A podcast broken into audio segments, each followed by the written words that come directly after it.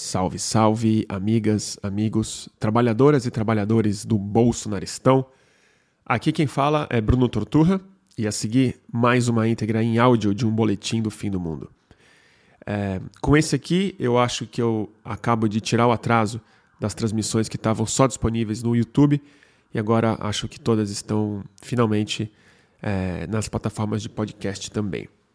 Espero que de hoje em diante eu mantenha elas atualizadas é, no mesmo dia que eu faço o boletim. Vamos ver se dá.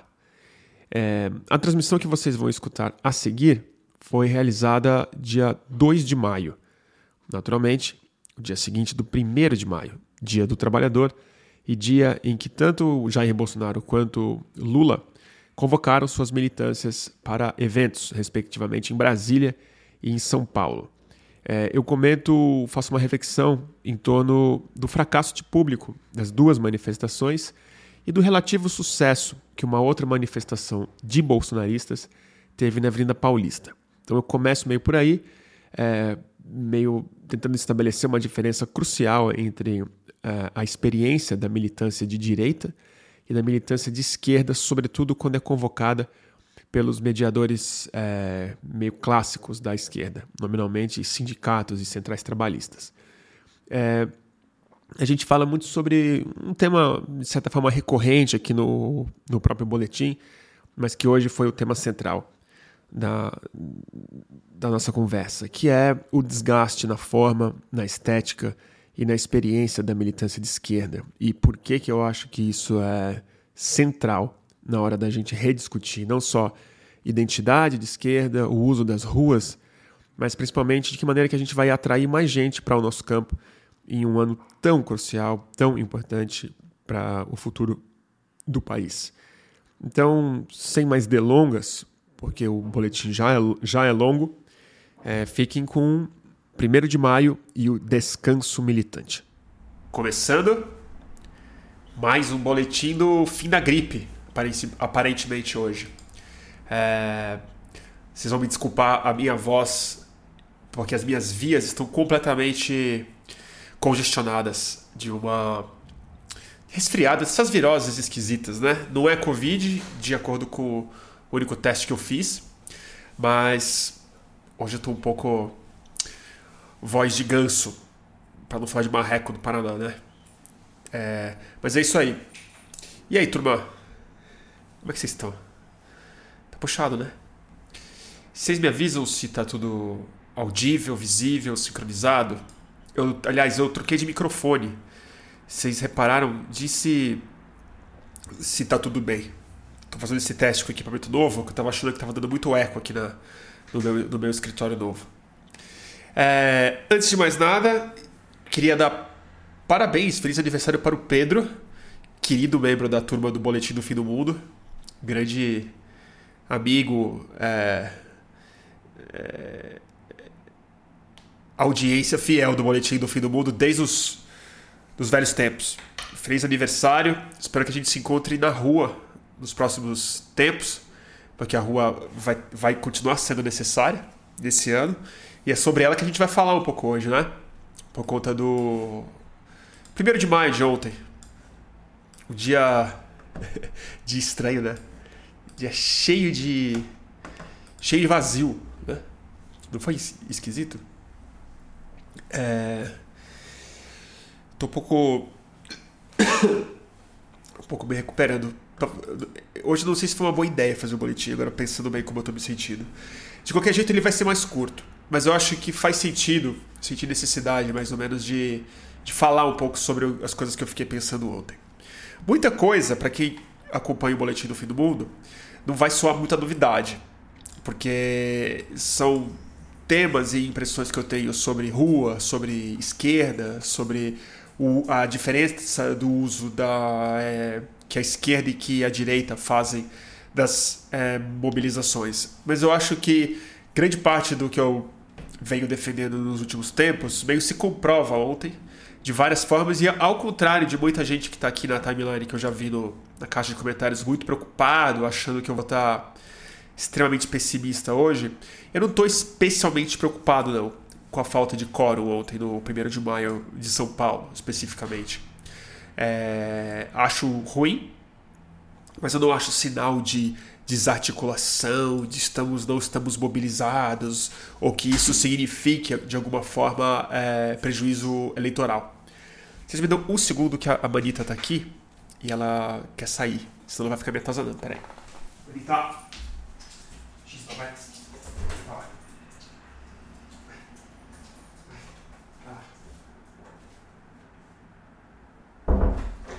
Daqui a pouco ela volta, certeza. Mas ela tá indócil hoje. Ah, vamos lá, alguém já perguntou aqui: você tá otimista? Não. eu só não tô tão preocupado quanto muita gente ficou. Mas vamos, vamos começar pelo, pelo básico. Eu acho que é, o grande vazio de ontem foi em Brasília. Eu acho que ele é o mais significativo. É, por um motivo muito simples. Né? O Bolsonaro é o presidente. E a convocatória que ele está fazendo não é nada simples. É, a convocatória que ele está fazendo, ela depende de apoio popular, ou de pelo menos a ilusão, a sensação fotográfica de que esse apoio existe de fato. E ele não se materializou.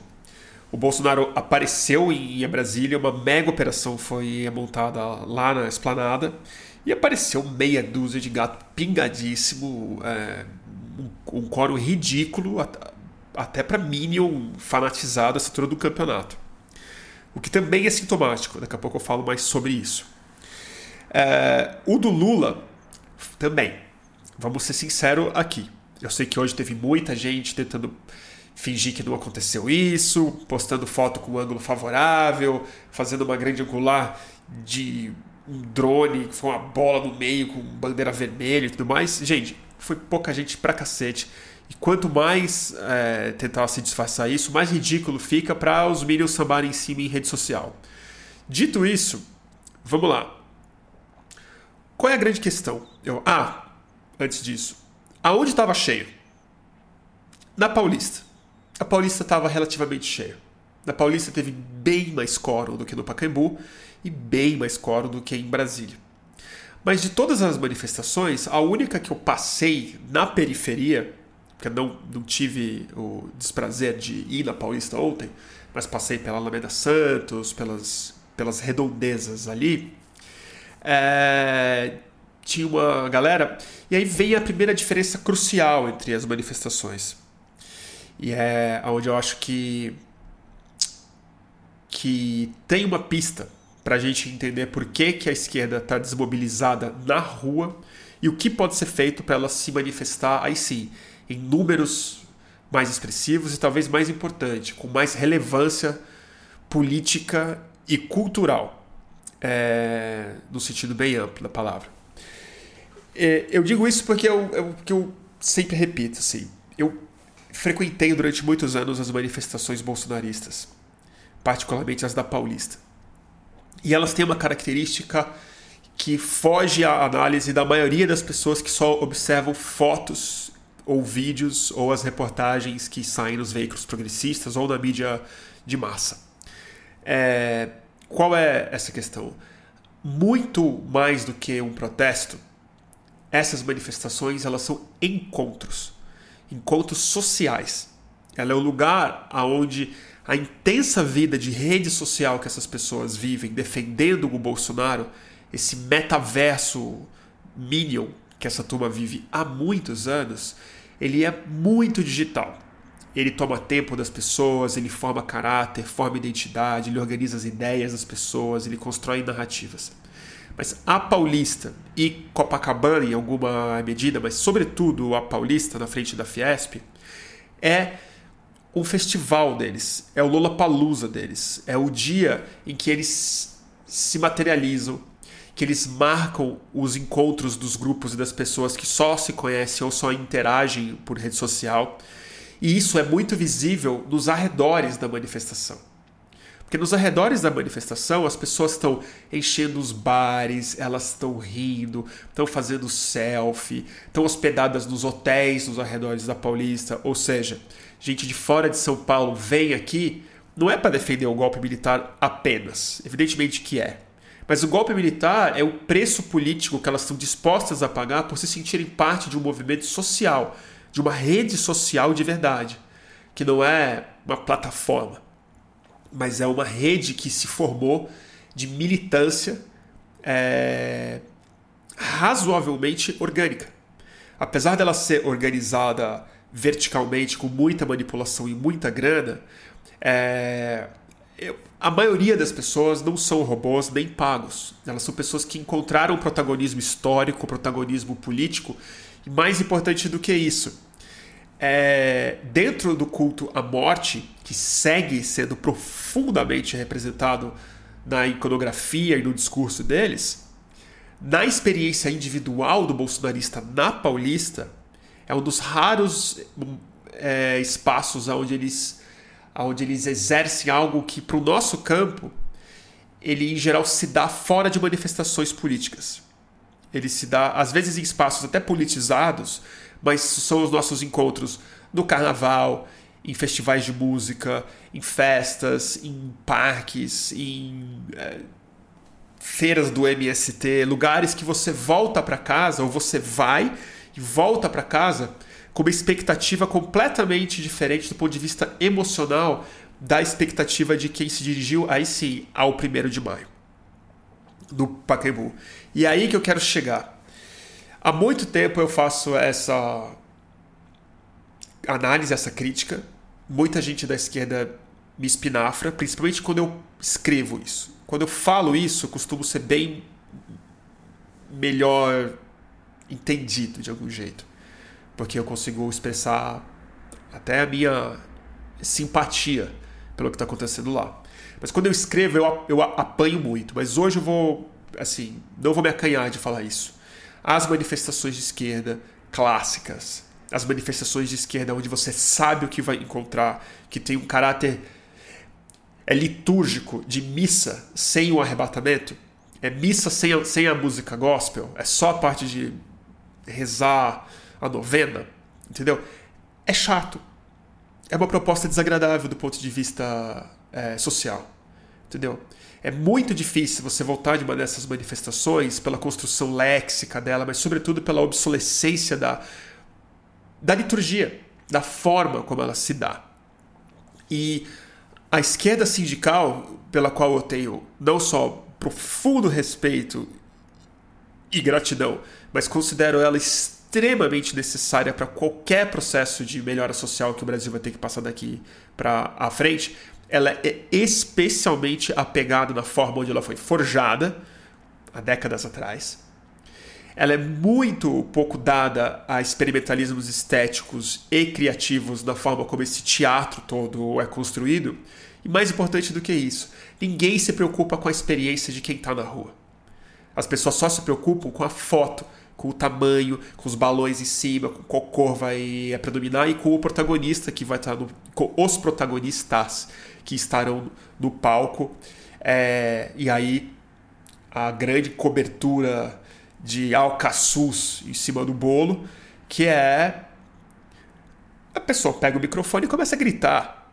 E aí deixa de ser, inclusive, uma experiência interessante do ponto de vista da audiência e não simplesmente da militância. Você junta isso com o primeiro de maio, em que o trabalhismo e o, e o, o trabalho estão precarizados, mas estão inclusive é precarizados na cabeça do trabalhador, está precarizado na forma como ele é compreendido como função econômica e política na sociedade.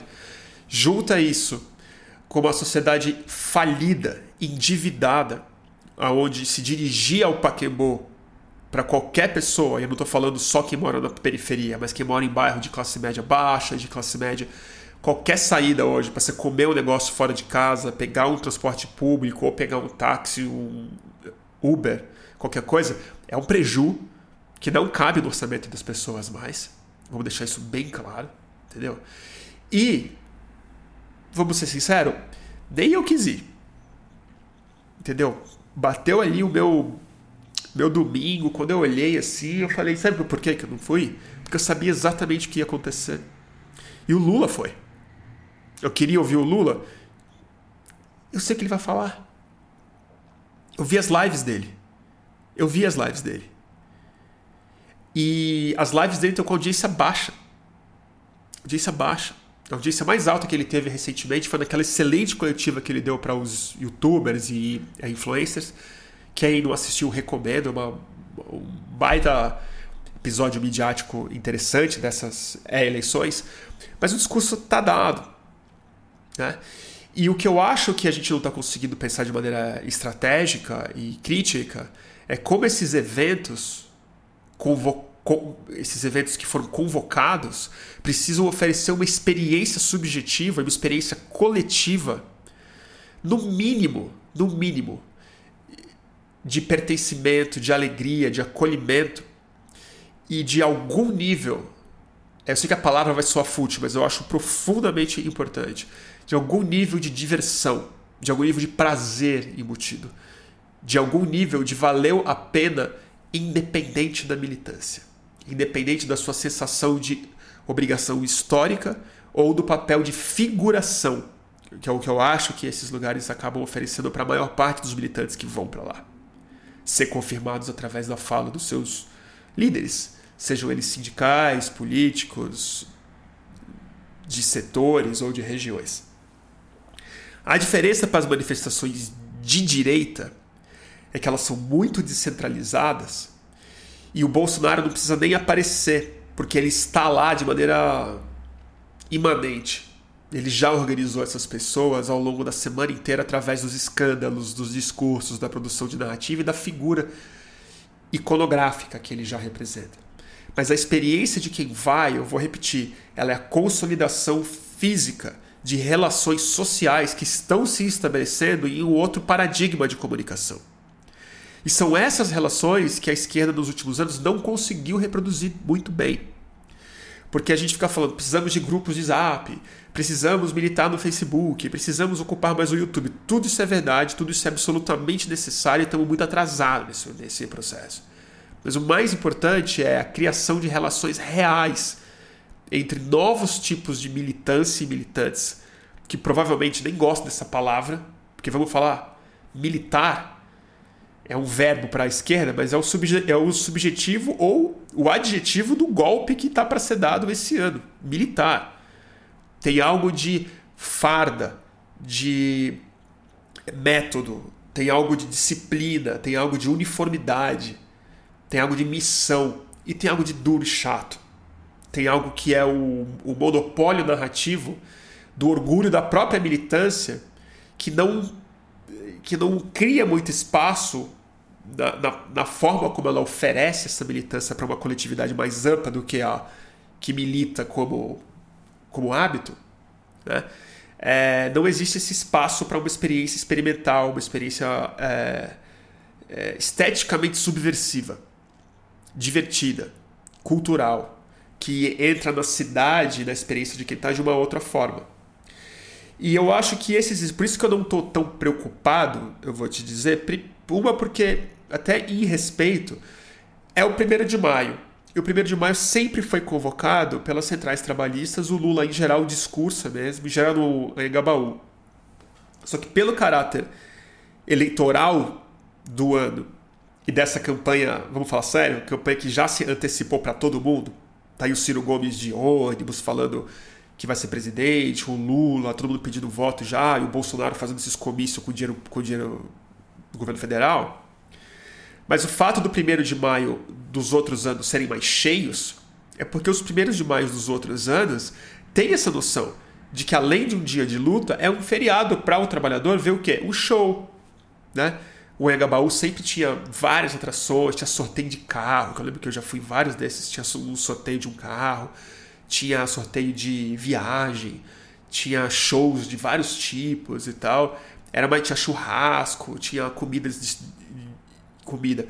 Ontem foi um evento muito mais parecido com comício do que com o primeiro de maio clássico. E vamos deixar claro, gente, quem tem saco para comício, o mundo mudou. O mundo mudou. E essa experiência que a gente precisa entender é, como é que pode ser reconvocada.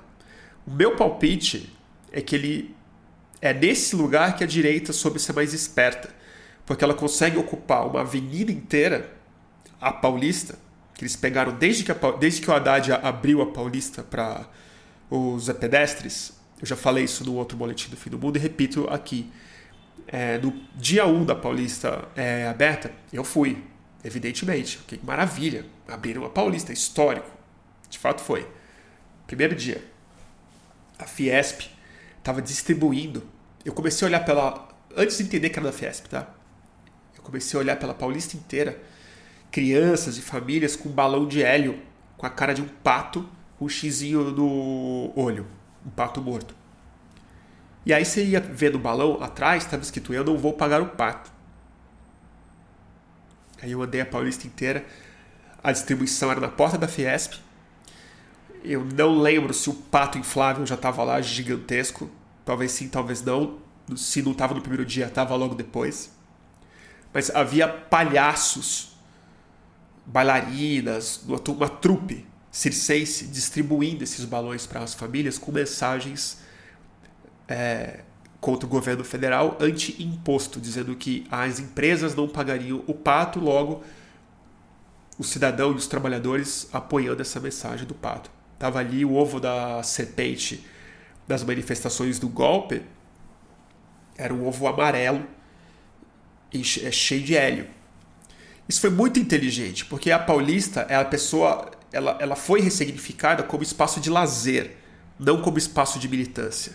E quando a militância de direita entra sem apego estético prévio, porque desde o golpe militar de 64 que a direita não vai para a rua militar, ela não sabe como é que se protesta, eles tiveram a liberdade de fundir as duas coisas, que é uma experiência de viver a cidade culturalmente, de viver um passeio público, de não marchar, isso é outra coisa super importante. A esquerda marcha e a direita fica. Quando você marcha sendo de esquerda, você não só militariza a coisa, mas você olha um às costas dos outros. É chato e a direita fica circulando. Se forma grupo, você testa a mensagem de um carro de outro, você toma um lanche, toma uma cerveja e volta, encontra as pessoas. Essa essa experiência ela pode ser recriada pela esquerda em ano eleitoral e eu arrisco dizer que ela é, se for para usar a, a rua, ela é absolutamente necessária que seja dessa forma, porque também é só dessa forma que a rua consegue expressar a tal da frente ampla. Não em relação a muitos grupos políticos, mas em relação às múltiplas identidades sociais que vão precisar, sim, ficar confortáveis umas com as outras e conviver, militar e votar junto. E o único jeito de você fazer isso é você não obrigar que todas essas pessoas estejam olhando para um mesmo lugar sob as mesmas bandeiras, tendo uma experiência uniformizada de pessoas que, no fundo, no fundo, no fundo, para ganhar essa, essa eleição, a gente vai precisar de gente que nem gosta muito umas das outras. Vai ter que ser um voto majoritário mesmo. Essa é a frente ampla, uma frente ampla de identidades e novas culturas que são, que são realizadas em redes sociais que não são plataformas, são redes reais de militância que vão se formando em grupos de internet, em comunidades, em regiões, em clubes, em bairros e tal. E é nesse sentido que eu acho que não é muito preocupante, porque eu não acho que a falta de quórum ontem ela traduz um diagnóstico pessimista eleitoral. Eu não acho isso. Eu acho que o voto está bem consolidado e ele vai se expressar com ou sem entusiasmo. Mas eu acho que ela é muito preocupante, ela deveria inspirar autocrítica interna não necessariamente externalizada, mas deveria provocar cada vez mais uma análise de consciência dos movimentos de esquerda organizados, trabalhistas, dos sindicatos, das próprias lideranças, de, de como é que essa convocatória pode ser feita e de que como o espaço público pode ser re, reocupado. Fez sentido?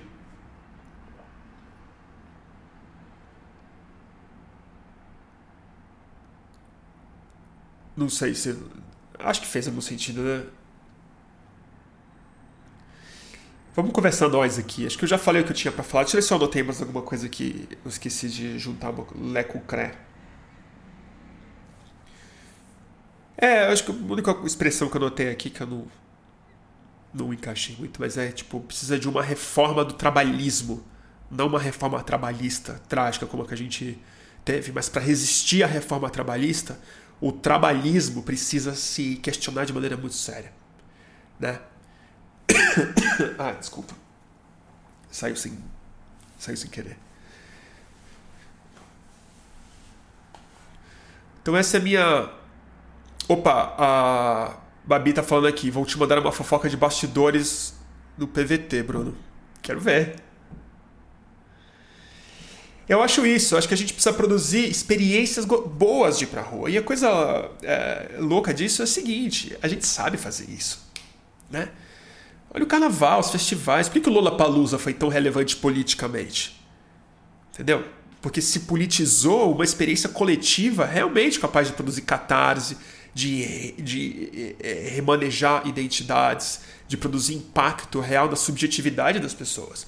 Porque sem uma dimensão emocional, é muito difícil você fazer o sacrifício que é a chatice da militância política.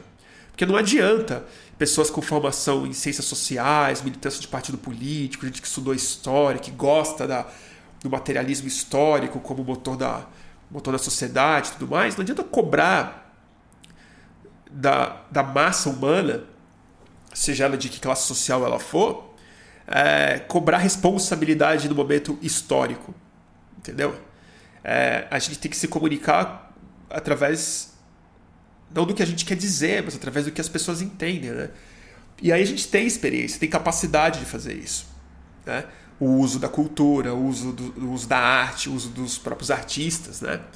Como fazer isso sem infringir leis eleitorais, é claro, é um baita desafio, mas é perfeitamente possível. Ocupar Paulista aberta, por exemplo. Tá aí uma coisa que a direita faz todo domingo o Partido Novo, não sei se vocês sabem, mas eles têm um quiosque fixo no, na esquina ali da. Não é da Campinas, é da. Uma rua no meio da Paulista, ali, quase no MASP. Tem um quiosque chato pra cacete, sempre tem um playboy com microfone na mão falando que tem que cortar imposto de todo mundo. Então, eles estão lá. Essa é militância. Só que é uma militância inserida em um contexto onde as pessoas estão esteticamente desarmadas elas estão politicamente desarmadas, elas entram ali com a lógica do passeio, com a lógica do tipo, agora chegou a hora em que eu vou me abrir para uma experiência pública. E não para uma experiência fechada, não para ser figurante, mas para ser personagem mesmo, para não dizer protagonista, porque não, não necessariamente isso é verdade, mas a sensação de que você é um que você está em pé de igualdade com a participação política ela se dá de outras formas. Eu acho que o comício é um formato mortíssimo. Fora o de sempre, que eu não vou perder a oportunidade de falar sempre que eu tiver chance, que é já inventaram o microfone e a amplificação. Não precisa gritar. E a esquerda berra no microfone. Berra, não entendendo o conceito de microfone.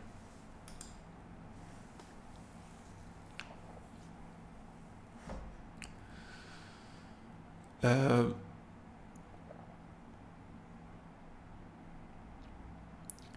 o Reinaldo está colocando. A Daniela Mercury fez festa de carnaval ontem.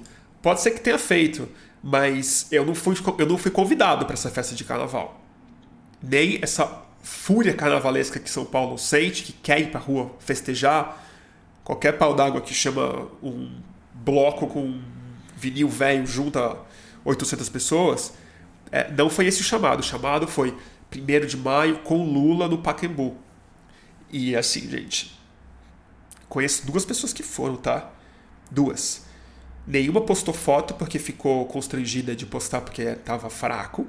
E uma delas postou hoje desesperada, super pessimista, falando a gente precisa se comunicar melhor, precisa se comunicar melhor, ou então a gente está fudido. Sem dúvida a gente precisa se comunicar melhor, senão a gente está muito fudido. Mas é preciso parar também de mitificar tanto a rua e a palavra militância dentro de um formato. Já estou me repetindo.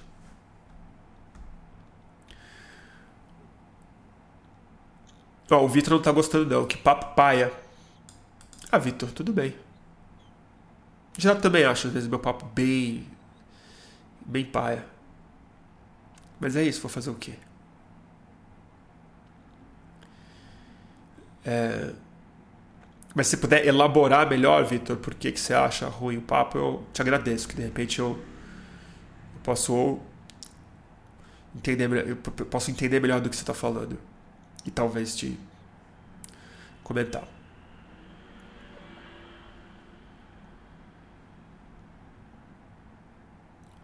João Felipe, Bruno, aqui no Amazonas é o único lugar que o pessoal foi para motociata com motos produzidas no polo industrial de Manaus para celebrar o fim do polo industrial por conta de um decreto do Bolsonaro. Isso aí, gente. Ser humano. O bolsonarismo é isso mesmo. É. É. A micareta rumo ao matadouro, né? Não é toque chama gado.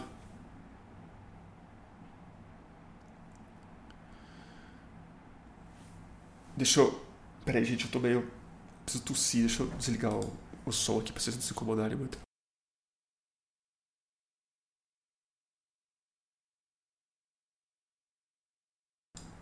Obrigado pela paciência aí. Deixa eu ler meus comentários.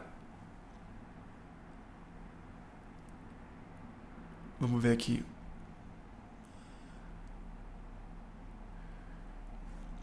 O a Telefonemas, salve. Que aliás eu recomendo muito que vocês escutem e vejam. Telefonemas Podcast. Comício tem esse ar de festival, headliner, estressa um mundo onde todos querem ser protagonistas. Nas passeatas de direita tem essa vibe de construir junto. Haha, total. Exatamente. Que aí, sem repetir o outro boletim que eu fiz no ano passado, no ano retrasado, nossa. Que era o A Onda Rosa Choque em retrospecto. Quem quiser assistir, foi um boletim que eu fiz pouco antes de parar com os boletins por mais de um ano. É, teve a ver com, muito com isso, que é, é as, as experiências de rua que estavam sendo construídas até junho de 2013, foi em junho que a coisa rolou um, um, um sarapatel de mil coisas, não vou entrar em discussão agora, mas de 2011 a 2012, essas novas formas de ocupar rua, usando internet, churrascão gente diferenciada, marcha da liberdade, as marchas LGBT, marcha das vadias, vários, vários tipos de é, formas de ir para a rua e de convocar, não usando os mediadores sindicais de sempre, quer dizer, eles perderam grande parte desse monopólio da militância, tanto é que ninguém se considerava militante, se chamava de ativista, que é algo que o sindicalista nunca se considera. É, essas experiências foram muito castradas, interrompidas depois de junho de 2013. Não sem bom motivo, mas ali tinha um ensaio dessa rua como a construção coletiva e não como plateia de plateia de louco de microfone.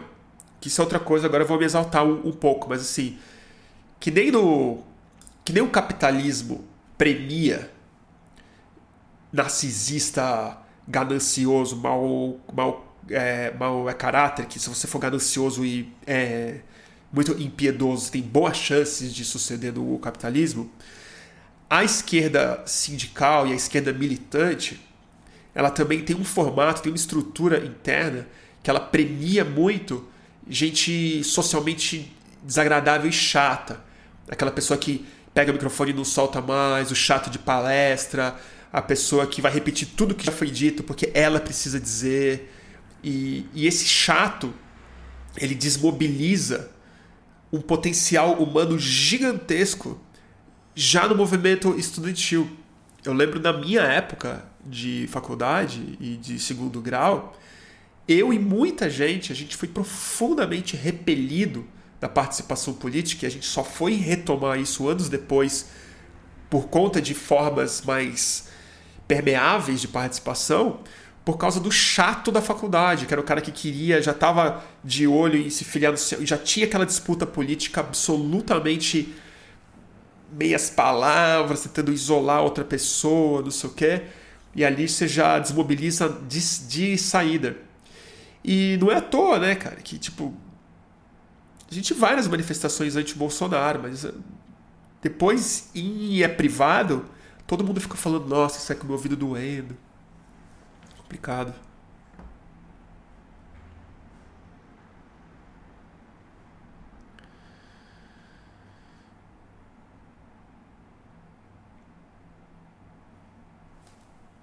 Vamos ver aqui. A Babi me mandou uma fofoca, mas eu não vou.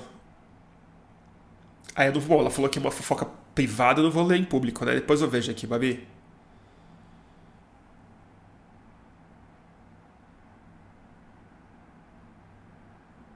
Ah, entendi. Eita, nós. Que loucura isso, né? É, eu li a fofoca aqui. É boa fofoca. Eu não vou dar o nome, não vou falar quem falou o quê. Mas é, é diz respeito a algo muito perceptível. Que a comunicação da esquerda está perdida. E ela não está perdida à toa. E eu tô falando, não me preocupa tanto assim. Me preocupa um pouco, ou me preocupa médio. Mas eu não acho uma tragédia. Por quê? Primeiro, completamente compreensível. Entendeu? Tipo, o cara, a turma vem de outro mundo, se comunicou assim, não dá para se reinventar em pouco tempo. Mas outra questão, que para mim é a mais importante de todas, e tenho repetido isso, e não é uma percepção minha, de qualquer pessoa que observa o que aconteceu, a campanha vai ter que ser feita por gente normal. A campanha civil, a campanha do Bolsonaro não tem marqueteiro, ela tem o Carluxo. Ela tem a compreensão natural, espontânea, orgânica, virtuosa deles de como é que a estrutura emocional da rede funciona e de que maneira que a imprensa e, mais importante do que isso, a, o fígado da própria esquerda reagem ao, ao, ao, modo como eles se comunicam. Então não se trata tanto da, da mensagem, do slogan, da forma, não sei o que. É, é muito mais uma compreensão do ambiente onde você está inserido.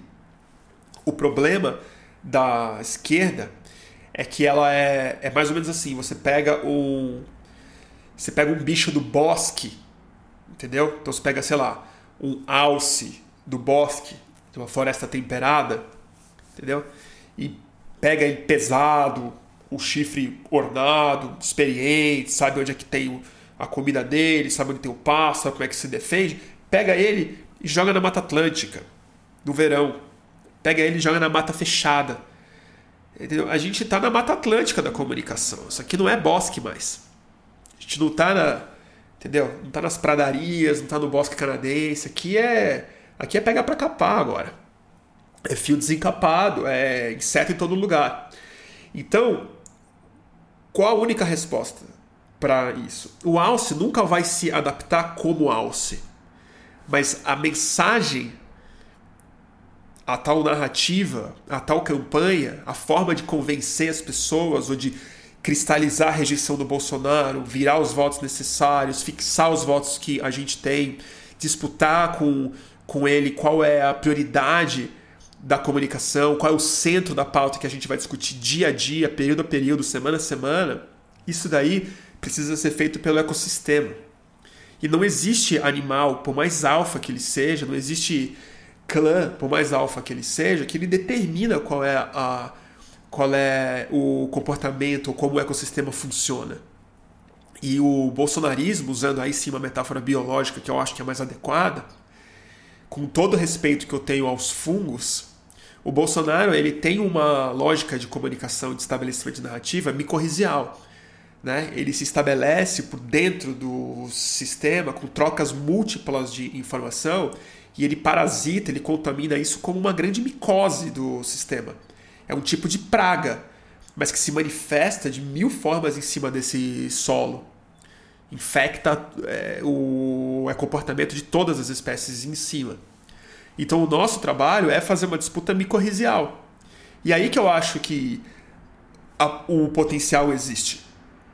Porque todos nós estamos conectados em redes sociais, em redes privadas, em redes públicas e em redes é, profissionais, redes regionais, redes de interesse. E é nesse lugar que a gente vai precisar, com certa inteligência coletiva, produzir a campanha que o Lula nunca vai ser capaz de produzir. Porque nem o Bolsonaro é capaz de produzir. O Bolsonaro não lançou um jingle. Ele não, ele não precisa de um, de um marqueteiro. Ele só precisa do Carluxo. O problema é que a gente não tem Carluxo. e nem vai ter, não dá para ter o Carluxo. Né? Porque o nosso jogo é outro. Mas eu tô. Não é que eu não tô preocupado, eu tô preocupado, mas eu tô preocupado em outra direção. Eu não acho que alguém vai botar esse ovo em pé e descobrir um marqueteiro genial. Porque olha o que aconteceu com o Ciro Gomes. Ele contratou o João Santana, que ele segue chamando de gênio. A comunicação do Ciro Gomes. Hoje ele estava posando na frente de um ônibus escrito The Boy from. É, não lembro da cidade que ele colocou. The Boy from.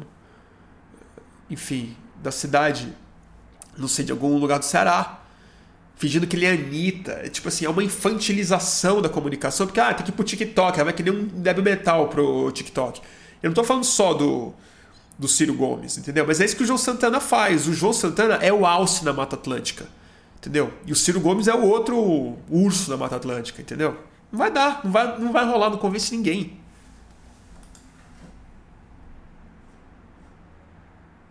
Sobral. The Boy from Sobral. Exatamente, eles colocaram aqui. Boa, obrigado.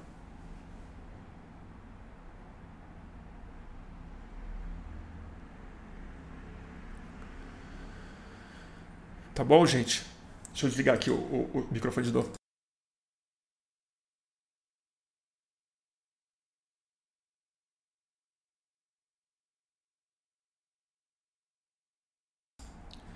Pronto, gente, tossi. Tá uma tosse feia pra chuchu. Deixa eu. Deixa eu ler um pouco os comentários, pô. Olha, olha o Ganja. Pô, Ganja. Eu passei nas duas, disse o Ganja bem. Obrigado pela doação, Ganja, por que isso? Na Paulista tinha um certo frescor no ar, claro, com todo aquele discurso pavoroso. E no Pacaembu cheguei por volta das 5 e vi as filas de ônibus levando os sindicalistas embora. Tive que concordar com a análise de hoje da Folha. Pois é, Ganja, não é, não é de hoje que o ar de frescor tá na Paulista. Justamente porque as pessoas, enfim, elas estão se sentindo na, na é, vanguarda. E eu vi seu comentário hoje também. Eu, concordo, eu muito compartilho da sua aflição. Grande Ganjamé, obrigado pela audiência e pela generosíssima doação, mano. Que isso. Até sem graça. Obrigado pro Marcelo também, que fez uma doação também muito generosa aqui. Obrigado pelos superchats. O pessoal tá elogiando a entrevista que ele deu do Ronald Rios. Eu ainda não vi, já. A gente precisa se falar, né, mano? A gente podia fazer uma live junto, né? Vamos? Eu vou te convidar pro próximo boletim, então.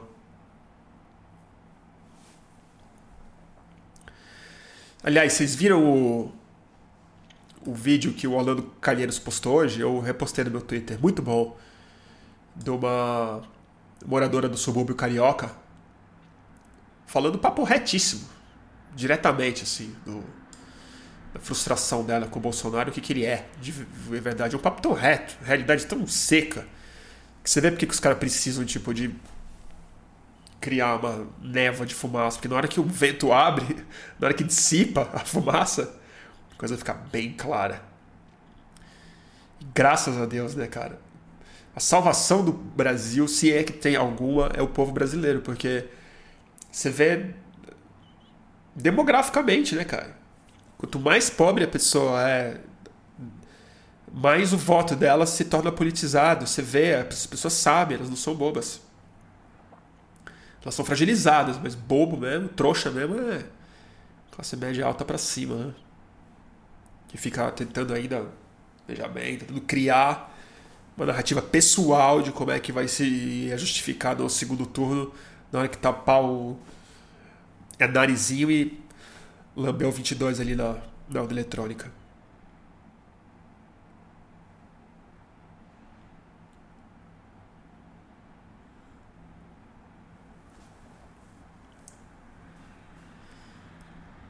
Ana Tereza aqui. Fala um pouco como você faria.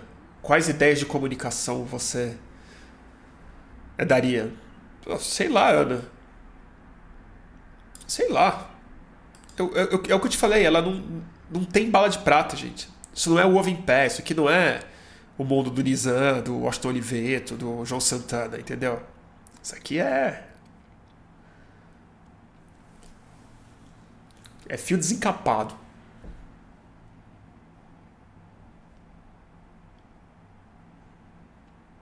Vamos ver aqui.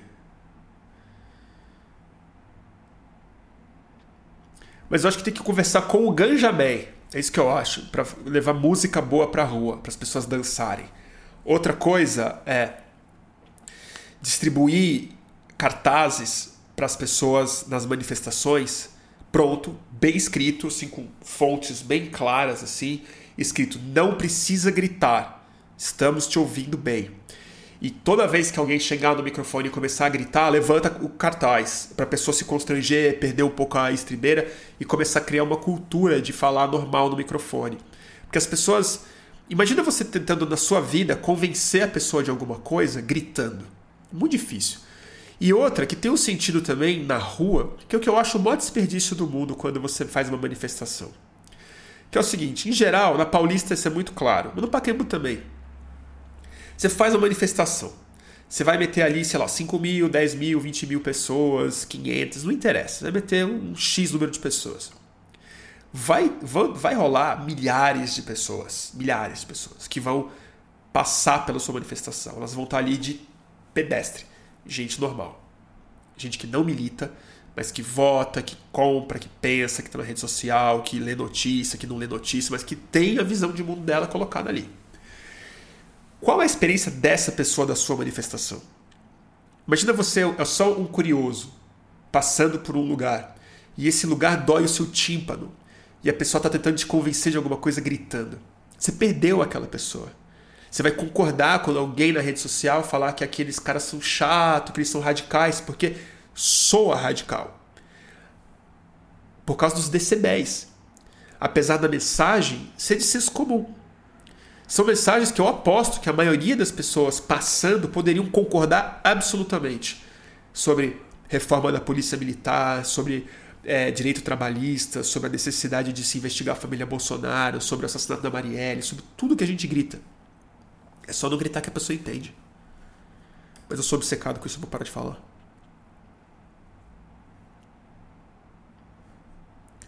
Olha lá, o Alexei colocando. Eu fui em 100% de atos desde não, desde não vai ter golpe. 99% foram chatos. Fazer o quê? Em geral, tem alguns que são muito legais, que tem um ar muito frescor, assim. E em geral, eles se dão quando a gente tem um hiato muito grande e rola uma manifestação que muita gente aparece para reexperimentar a rua. Ter visto aquele tsunami da educação no primeiro ano do governo Bolsonaro, quando os Weintraub começaram a fazer aquelas barbaridades, teve manifestações muito legais. Logo depois, os carros de som voltaram aos berros. Eu, me lembro de um que foi muito triste. Eu estava numa manifestação no Rio dessas, na segunda. A primeira tinha sido mágica, e a segunda uma turma meio perdida, muito alto já, e alguém levantou uma bandeira no meio da manifestação. Eu estava conversando com outro rapaz, eu disse, mas que bandeira é essa? Aí o cara reconheceu, ele falou, é da Alemanha Oriental. Os caras estavam levantando uma bandeira da Alemanha Oriental. Tudo isso para falar o seguinte, gente. Como é que dilui, como é que dilui o PCO, né? Aff, Maria. Que é isso, na foto de ontem do, do evento do Lula, tinha pouquíssima gente, mas qualquer foto você vê aquele, aquele fachona do PCO ali, tipo, complicado.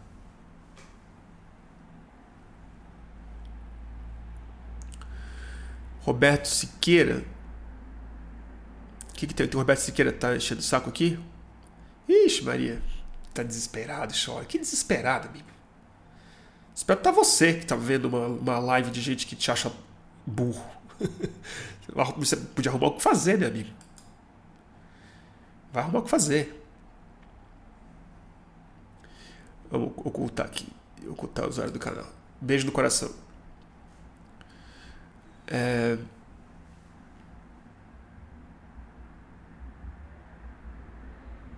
Tá bom, gente? Que mais? Acho que o Ganja já não tá mais aí, né? Ah, não, ele tá assim, ó. Comentou aqui. Ó, o Ganja, dei ideia, sugeri nomes. Ganja, o negócio é o seguinte: vamos convocar uma nós, né? Convocar uma nós. Porque se não é o PT que chama, se não tem o Lula no palco, a gente pode fazer show, pode fazer o que a gente quiser, né? A gente convoca. Civil. Movimento civil. Orgânico, real. As pessoas estão afim. E assim, e deixa o PT, porque eu também eu acho que o PT, é, por mais que eles estejam em crise de comunicação, eles têm o maior cabo eleitoral do Brasil, que é o Luiz Inácio. Eles têm algo muito importante para vender, que é a memória dos anos em que eles governaram.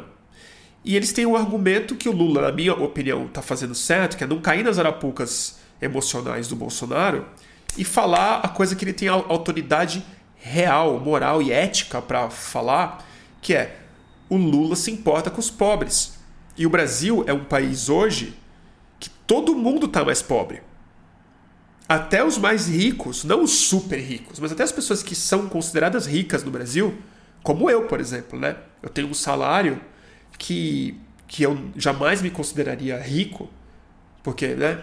Não me sobra muito, eu tenho minha vida, não tenho casa própria, tem um monte de coisa que eu sempre considero cronicamente de classe média, mas olhando estatisticamente, eu estou numa porcentagem absolutamente de elite no Brasil. E eu também estou mais pobre. Todo mundo está baixando é, níveis de capacidade de poder aquisitivo no país e vai piorar, sobretudo para quem tem filho e filhas. Então, assim, é, o Lula, o PT tem esse trunfo. Tá na nossa mão, na mão civil, entendeu? Fazer a disputa que nenhum centro de comando é capaz de fazer, que é a disputa micorrizial, que é a disputa pulverizada, é a disputa de encher o saco dos Minions, de flodar a timeline deles com conteúdo que eles não querem ver. Entendeu? Com coisa que vai desmobilizar eles, que vai desanimar eles, que vai constranger eles. Porque assim, vamos dizer, para constranger os caras tá fácil. Mas ontem, independente do volume de pessoas que tinha num lugar ou tinha no outro, o mais importante não era o volume de pessoas. Era qual era a experiência cívica de estar em um lugar e qual a experiência cívica de estar no outro lugar. Eu vi os bolsonaristas estavam rindo, fazendo foto, tomando cerveja, entendeu? É, passeando com a bandeirinha. Eles estavam curtindo, cara. Era tipo o festival deles. Era o. Era a micaretinha deles, era o bloquinho deles. Fazer o quê, entendeu? Só faltava estar de glitter na cara e. Entendeu? E tinha até as marchinhas deles. MC Reaça, aquelas coisas deles lá. É o Alalaô deles, é o E Faraó deles. É, todo mundo empobreceu. Tá aqui a Eliane falando, tô ferrada de é grana. Pois é, Eliane. A todo mundo.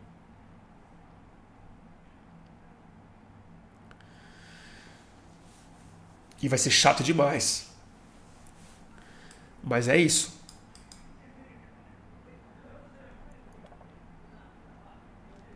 E a gente tem uma grande vantagem na, na nossa mão, né? Que é a gente está na frente, gente. Isso não é pouco. A gente não tem que virar voto. Quem tem que virar voto é o Bolsonaro. É, o que a gente precisa é cristalizar a, é, a rejeição que o Bolsonaro tem e criar um consenso amplo, um sentimento cívico amplo o suficiente, não refratário, uh, mais do que gente aderir ao Lula, mas é pessoas que sejam capazes de criar o consenso prévio de que não pode ter um golpe no Brasil, porque se isso acontecer, não é a democracia que vai pelo ralo só. É, é o que sobrou de economia. Se tiver um golpe no Brasil, que a gente tem que divulgar essa ideia, porque ela é real, ela não é uma narrativa tonta.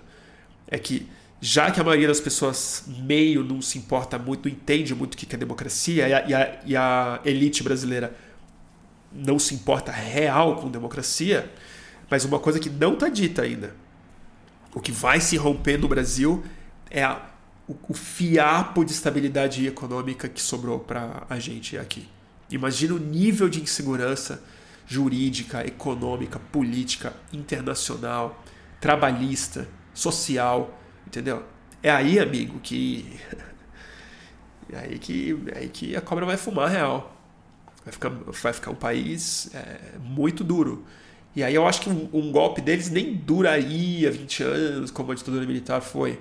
Mas é, é o tipo de ferida que o nosso corpo, já muito machucado, não, não aguentaria mais. Viraria um país assim, oficialmente pobre que para um país é, rico como o nosso é, é tipo é, é, o, é, o, crime do século.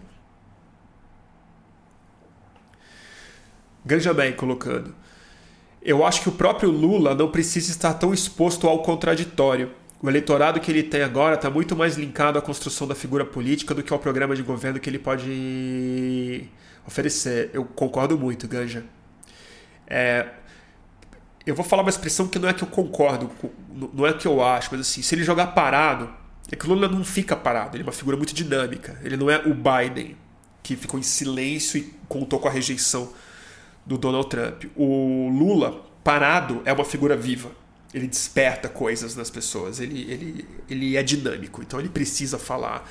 E quando ele acerta, quando ele fala, é, é, é traduz muito. Mas eu concordo que ele não tem que ser tão exposto e o que tem que ser exposto, na minha opinião, é o tipo de sentimento cívico que, em geral, é o que cria ondas e energias. Foi o sentimento cívico que elegeu o Bolsonaro, não foi o Bolsonaro que se elegeu. Ele mal apareceu. Teve a facada, óbvio, mas se não fosse a facada, é, o Bolsonaro ele era essa esse pivô de organizador de, de sentimentos podres ou mal interpretados ou manipulados. Mas foi um sentimento cívico que produziu aquela onda que quase elegeu ele no é, primeiro turno, que foi subindo, subindo, subindo, subindo, subindo, subindo. Foi um sentimento cívico que justificou e atenuou o golpe da Dilma Rousseff, que a Dilma é, sofreu. Foi um sentimento cívico que derrubou o Collor de Mello. Muito mais do que massa na rua. Porque massa na rua, também acho que a gente mitifica um pouco esse, número. Ah, tem 100 mil pessoas, então vai cair o Temer. A gente viu. A gente meteu mais de 200 mil pessoas no Fora Temer. Ele com 2% de aprovação, ele não caiu. E não é porque ele tinha apoio no Congresso só. É porque a gente não conseguiu produzir a energia cívica, que é um, é, que é um é consenso difuso que vai penetrando nas camadas não militantes da sociedade. Que é uma ideia que vai sendo construída em fogo brando, mas quando ferve, ferve, que é é, vai ser inevitável. Quer dizer, assim, vai ser inevitável a eleição do Lula e vai ser inevitável que ele vai tomar posse. Melhor já ir se acostumando. Que para mim é o slogan mais genial que o Bolsonaro conseguiu produzir. Desde 2016 os caras ficam tweetando isso da nossa cara. É uma profecia que se auto-realiza. Quero ler uma do Olga aqui também, que estava em cima do, do, do Ganja, deixa eu ver. Meu irmão Olga. Ô Mendonça, eu acho que precisaria inovar até o local. Imagina fazer um mega piquenique no parque, todo mundo de vermelho, só comida vermelha, música com a palavra estrela, com cara de flash mob mesmo. flash mob, pode crer. Você lembra quando a Marta Suplicy, quando foi ministra da Cultura, falou que ela tinha que promover uns flash mobs? Eu concordo, Olga. Eu acho que tem que inovar em tudo. E, e, e esse tipo de coisa, eh, essa sua ideia, não precisa ser passar por um comitê. Então não é assim, ou grande piquenique e tal é convocar e fazer, cara. É convocar e fazer. Piquenique no parque, passeio de não sei o que, churrasco grátis não sei aonde. Que nem a FUP faz. O, é, Orlando fez aquele filme daquela senhora do subúrbio carioca falando sobre o Bolsonaro. São eventos de pouco de pouca densidade populacional, mas de alto impacto político na comunidade, que é que é a distribuição de gás ou grátis ou a preço justo. Então assim, é, oh, hoje vai ter, é, vai ter não sei quantos bujões de gás a 45 reais. E aí quando a pessoa vai lá comprar, faz o cadastro, se cadastra, entra na própria lista, ela não sai só com o bujão é barato. Ela sai com a informação de que ele podia custar isso. De que esse custo não está saindo prejuízo para a empresa, mas que ela está pagando bujão em dólar. Essa pessoa, ela sai com uma experiência objetiva, com um fogão que vai não só esquentar os alimentos da família dela, mas ela vai replicar essa informação para muitas pessoas e nunca mais ela cai no conto do Paulo Guedes. Esse tipo de coisa que eu acho que tem que ser produzida em eventos como, por exemplo, o 1 de maio. Teria sido um 1 de maio muito interessante se ele tivesse sido feito com distribuição de gás é, a preço justo ou almoço, alguma coisa assim. Claro, poderia configurar crime eleitoral se fosse uma campanha para o Lula, eu entendo isso, mas não estou falando sobre o primeiro de maio, sobre possibilidades de mobilização cívica daqui até a eleição.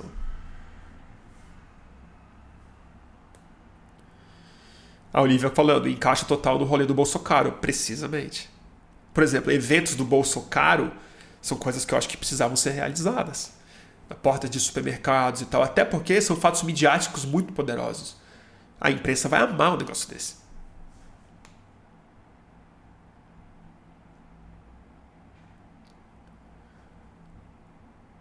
Vamos ver aqui. Deixa eu ler um aqui do Ronaldo. Eu quero ler. O Ronaldo ele sempre está aqui no boletim, um espectador assíduo há bastante tempo. E, e, eu sei que ele é muito eleitor e militante do Ciro Gomes. Que eu respeito, tá? Não respeito, sobretudo, os eleitores do Ciro Gomes, apesar de ter uma turma que está totalmente. está viajando já. Mas o, o Ronaldo eu vou ler aqui. Aí chega na semana da eleição eu fico oferecendo bolo com café novamente. Em 18 faltaram 12 milhões de votos. Vão brincando de ser é lulista. Ronaldo, você vai me desculpar. Mas ninguém tá brincando aqui não. Em 18 eu votei no Ciro, provavelmente você sabe disso. Eu defendi volta no Ciro, não me arrependo, acho que eu fiz certo. Acho que estava é, evidente que o caminho do Haddad não era um caminho de vitória no segundo turno. É, mas é um cenário completamente diferente hoje. O Ciro tem bem menos voto nessa eleição, está muito mal posicionado. É, ele está fazendo ataques muito injustos, a, não só ao Lula, mas sobretudo à militância do Lula, que semana passada ele chamou de inculta. Né? Assim, bem errado. E esse ano, Ronaldo, você vai me desculpar, mas eu acho que o Lula está bem na frente.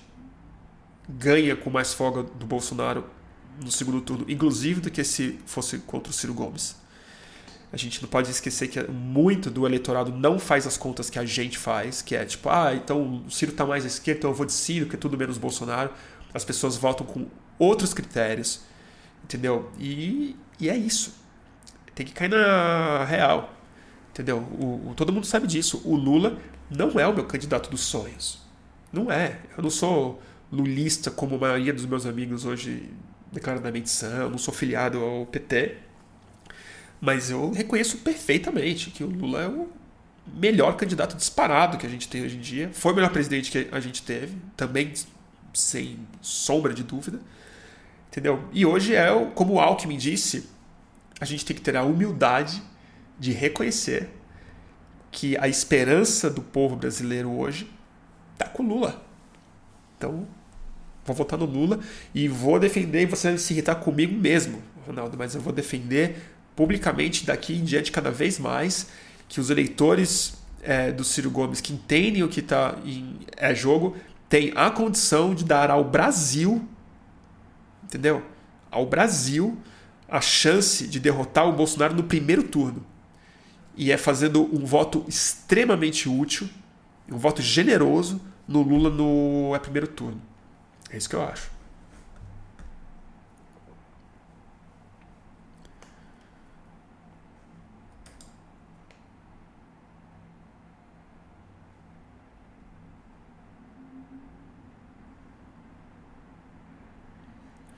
E assim, a começar por uma coisa, né, gente? A primeira decisão dessa eleição do Ciro Gomes foi muito equivocada. É contratar o João Santana. Tá louco. Tá louco. E fica falando, não, o João Santana já pagou os erros dele na é justiça. Uhum. Tá bom, que bom que ele pagou. E fica chamando o Lula, dizendo que o Lula não é, não é inocente. O cara que ficou preso 500 e cacetada de dias pela mão da, pela caneta do Sérgio Moro, ah, pela madrugada. Entendeu? Outro dia repostou um videozinho ridículo do, do Flintstones, que é o Lula saindo da cadeia. Pelo amor de Deus, cara.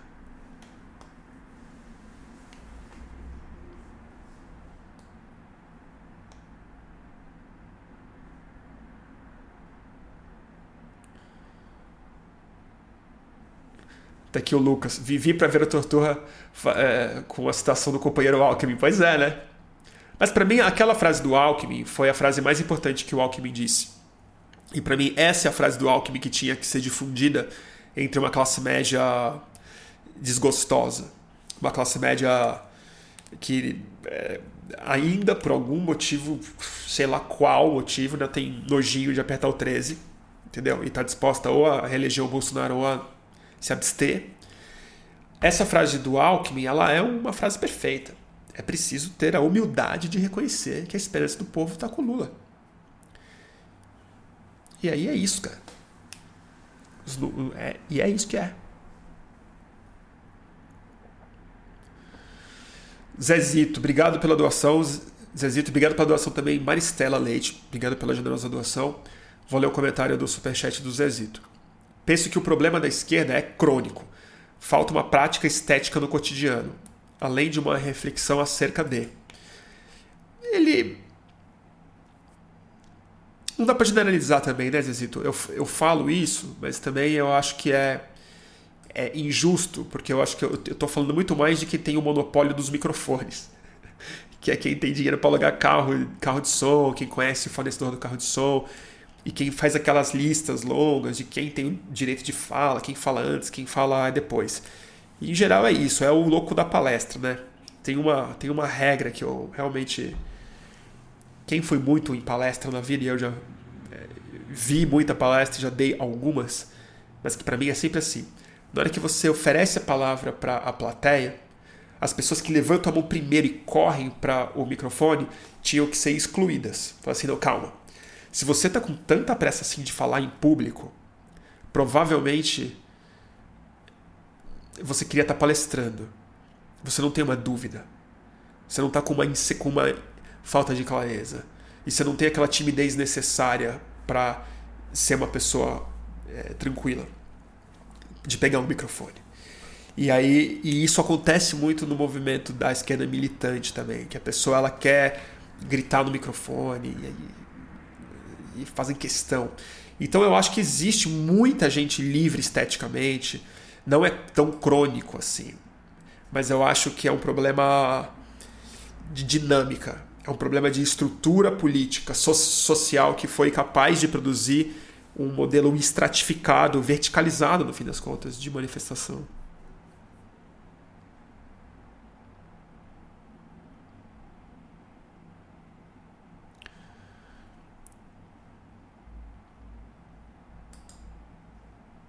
Vamos ver aqui.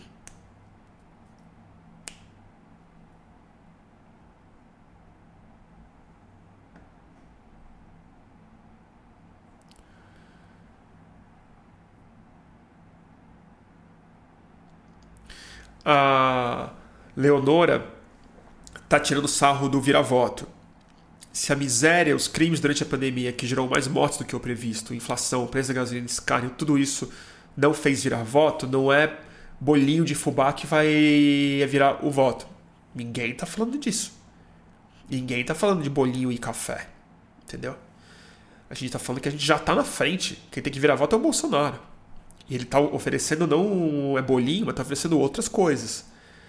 Está oferecendo é, justificativa para os preconceitos, para os piores demônios do conservadorismo brasileiro. Está oferecendo dinheiro para as bases parlamentares distribuírem na ponta. Está oferecendo chantagem política. Está oferecendo violência. É, ninguém está oferecendo bolinho de fubá aqui. Muito pelo contrário. A gente está oferecendo uma outra coisa. Oferecendo não, estou defendendo uma outra coisa Estou defendendo uma experiência de militância que possa significar uma sensação emocional de protagonismo histórico, não protagonismo individual, de uma nova coletividade possível. João Aquino, obrigado pela doação, João, pelo superchat. Bruno, primeiro, obrigado por voltar. Obrigado vocês por terem paciência. Segundo, bate um papo com o Luiz Antônio Simas. Vai muito ao encontro do assunto do BFM de hoje. Pô, sempre quis conversar com o Simas. O, o Simas é, é, desses entrevistados que eu, eu, eu admiro tanto, eu gosto tanto das ideias dele que eu fico intimidado de entrevistar porque eu fico me sentindo muito burro. E muito, para usar a expressão do Ciro Gomes, muito inculto. E aí eu, eu falo, ah, ele, pode, ele fala sozinho. Mas eu tô ensaiando essa conversa, eu quero. Eu quero de repente é uma boa coisa mesmo, chamar ele logo para conversar.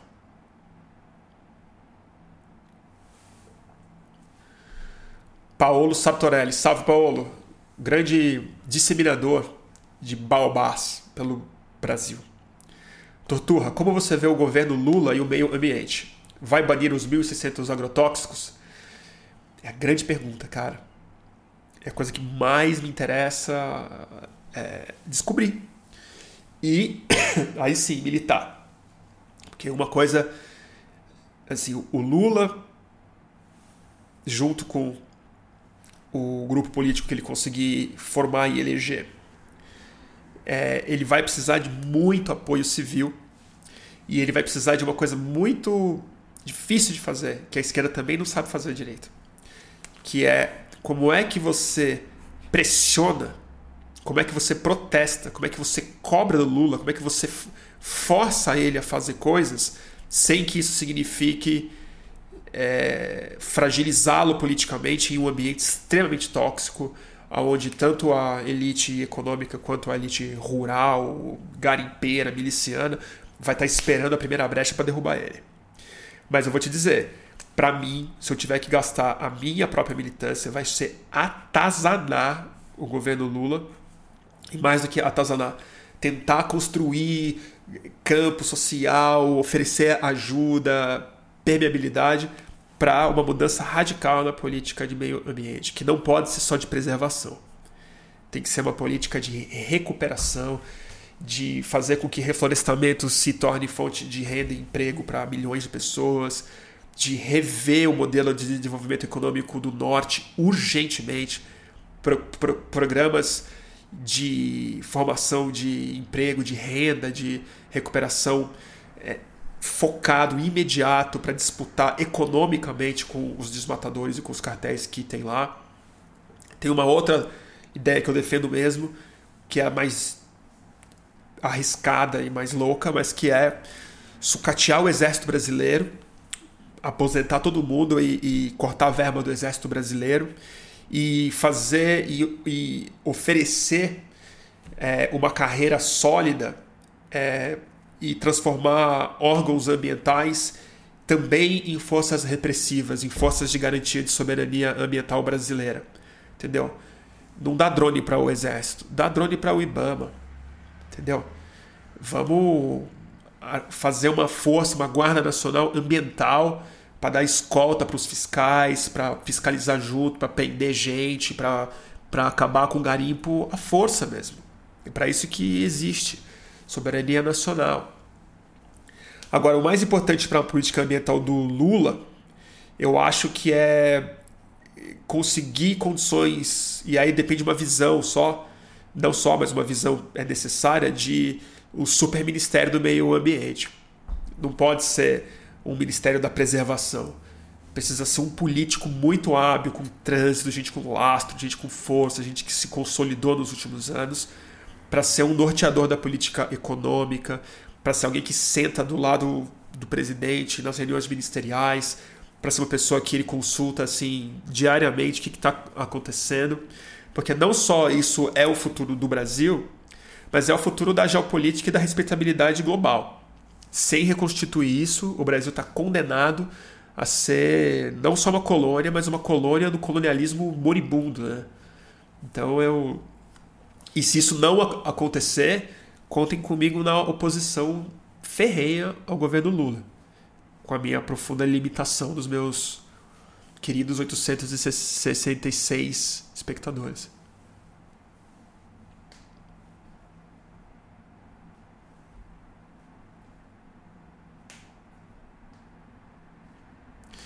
Camarada Kikovski.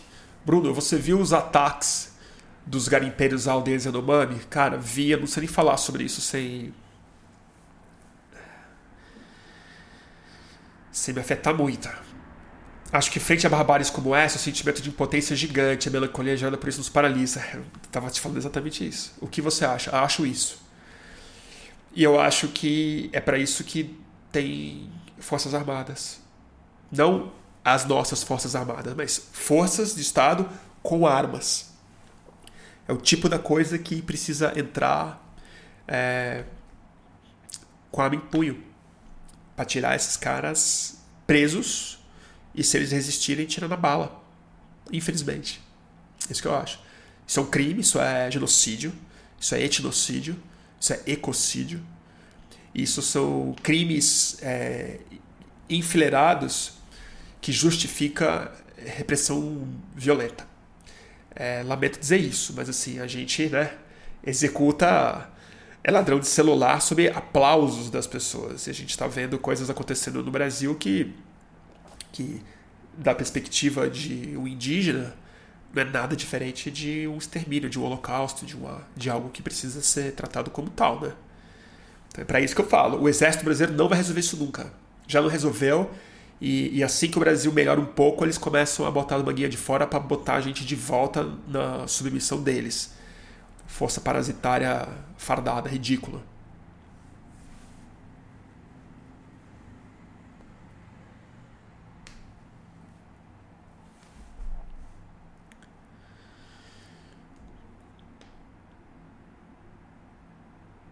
Tá bom, gente?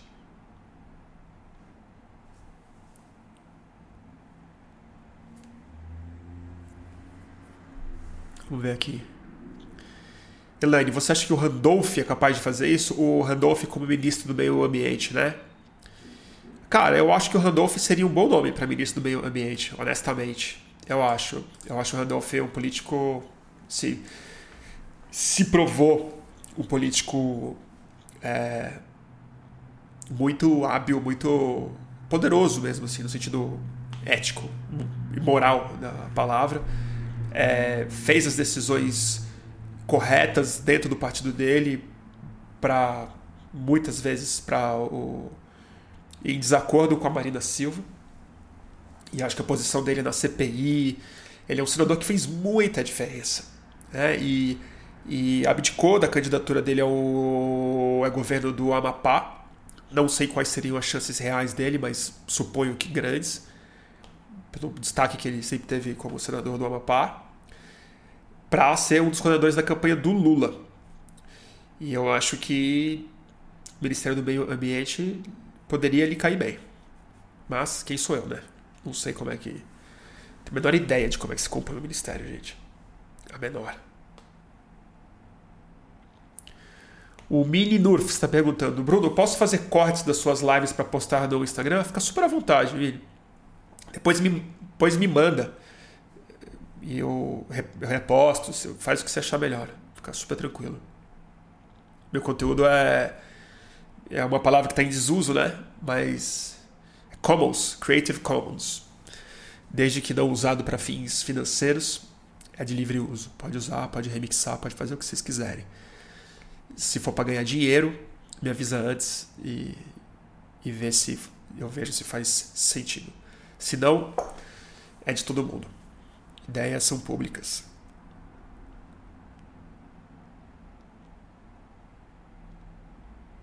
Bruna perguntando sobre fungos e a disputa micorrizial. Já leu Emergent Strategy, Bruno? Não. De quem é, Bruna? Vou anotar aqui.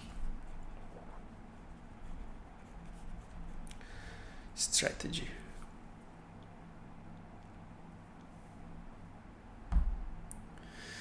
O Ayrton, aí um protesto bom para tirar a mineração clandestina do Amazonas. Pois é. Pois é. Uma mulher indígena seria ótimo para o Ministério do Meio Ambiente, diz o Cosmo Kramer. E aí, Kramer? Então, eu discordo de você. Eu discordo. Eu acho que não. Eu acho que uma mulher indígena seria uma ótima ministra da Agricultura, não do Meio Ambiente. É o meu comentário. Porque ministro do meio ambiente é. Aí parece que é isso, que meio ambiente é indígena e, e, que, e que é uma coisa só, se funde indígena com meio ambiente, que eu acho algo muito complicado para o senso comum e tende a se manter como algo simbólico e não algo é, central.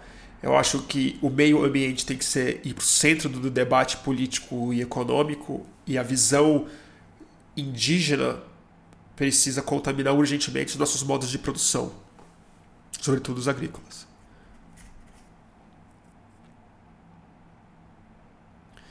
Então, Sônia Guajajara para ministra da Agricultura seria maravilhoso. Tira a Tereza Cristina e põe a a Sônia Guajajara Randolph no meio ambiente. Bucha vai ser quem vai para Casa Civil.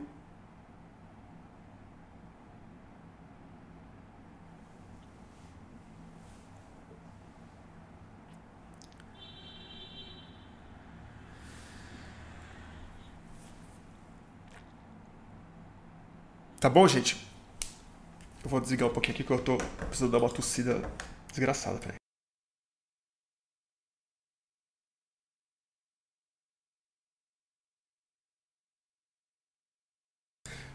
Nossa, tô com aquela tosse tísica, sabe? Tosse antiga. É, enfim. Renan Calheiros, o Júlio que está falando aqui da Casa Civil, tem chance, né? Tem chance mesmo do seu Renanzão. Aff, Maria. Vocês têm que se preparar para uma coisa, gente. E a gente vai ter que também ser muito frio. Mas isso é outra live. A gente vai ter que se preparar para a. Com certeza, para a decepção do, do mandato do Lula. Porque a bucha é gigante, o ambiente é tóxico, o bolsonarismo não vai embora, a base do parlamento vai ser podre, a economia vai estar em frangalhos. E reconstruir é muito mais difícil do que demolir.